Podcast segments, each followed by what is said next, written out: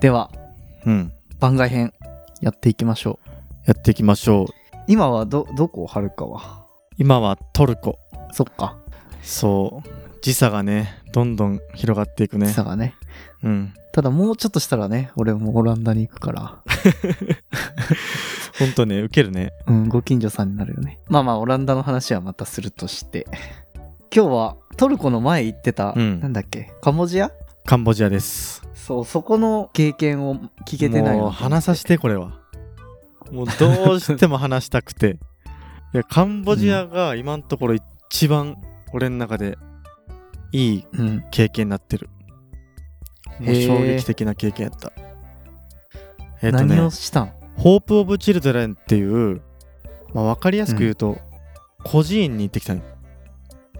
カンボジアにあるね、まあ、孤児院って言って、まあ、お家の人がいなかったりとか、まあ、あるいは学校に行きたくても行けないっていうような子が、もうそこで暮らしてるんだけど、もうそこの経験が自分の中では衝撃的すぎて、なんか孤児院って聞いたらどんなイメージどんな感情が湧くうーん、なんかマザー・テレサさんが、こう親御さんのいない子供たちを集めてお世話をしているみたいうんうなんうんイメージ。なんかこうお世話していって子供たちを子供たちを救うみたいな、なんかそんなニュアンスがちょっとあるよねああ、うん。そんなニュアンスでもがねあった。言ったら俺が救われたわ、おお、もうどうい言うこっとただ俺がもうね子供たちが夢に向かって一生懸命自分の目の前のことをさ、頑張ってる姿とかなんかそれを一生懸命支える岩田さんっていう日本人の方が支援してるんだけど、えーあ、日本人の方が運営してるところ。日本人の方が支援してるところ、まあ、運営はお寺の方がしてるんだけど、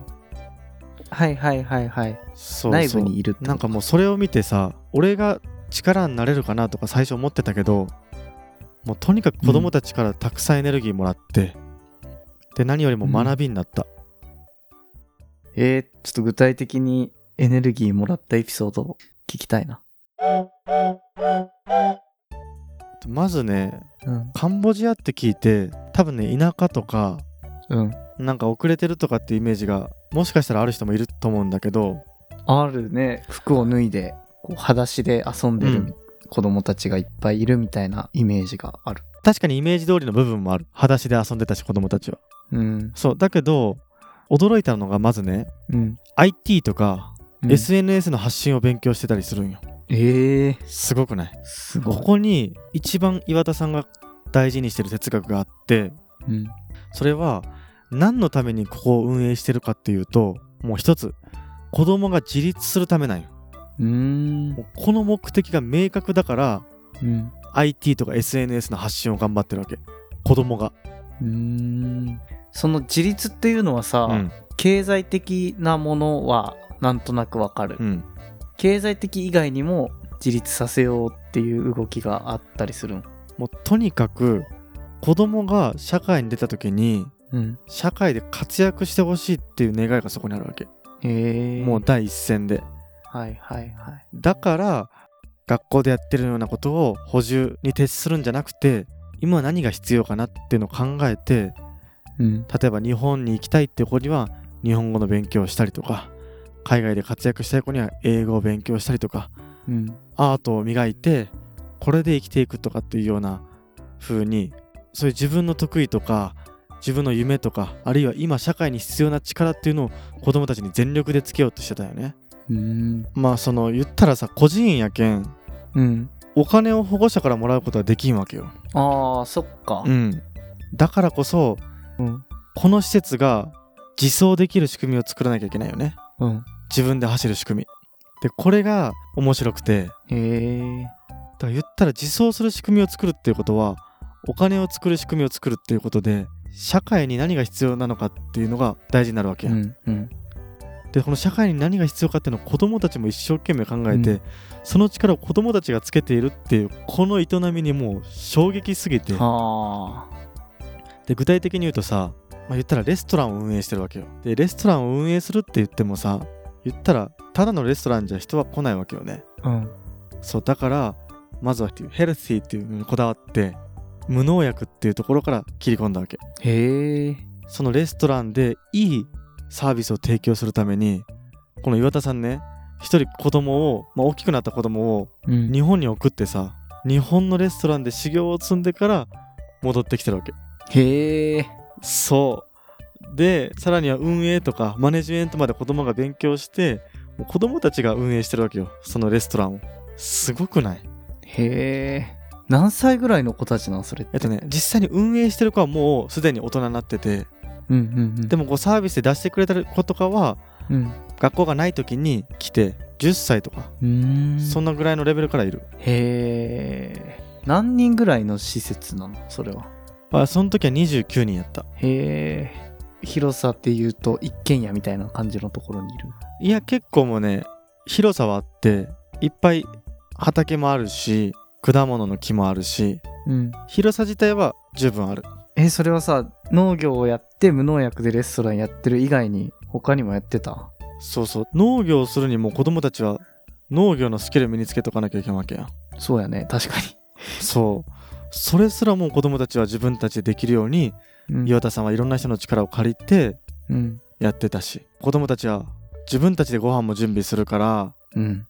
薪を割ったりとか火を起こしたりとかうん。もうご飯をもうほんとちっちゃい6歳の子とかが自分でご飯ついで自分でお皿洗ってで自分で着替えて自分で学校に向かう姿とかを見るとうん。あもうこれが本当自立のためのもう自分でやるっていう徹底してるところがもうすごく良くて確かに。だからリアルやったんよ、で、実際、うんそのお金自体は施設を賄えるぐらいはうん、稼いでる感じなの。えっとね今紹介したのがレストランとアートとかっていう話だったけどうん。やっぱ岩田さんは本当にいろんなことにチャレンジしてて、うん。まあ、結論言うと今賄えてるんだよねへえ。そうそうでやっぱりなんでかっていうともうトライアンドエラーがすごくてうん。えっとモリンガとかノニとかっていうその国のスーパーフードがあったりするらしいんよあ、食べ物があるんだ。果物ねそうその食べ物を育ててうん、製品化できるような仕組みを作ったりとか本気やね。そうそうあるいはその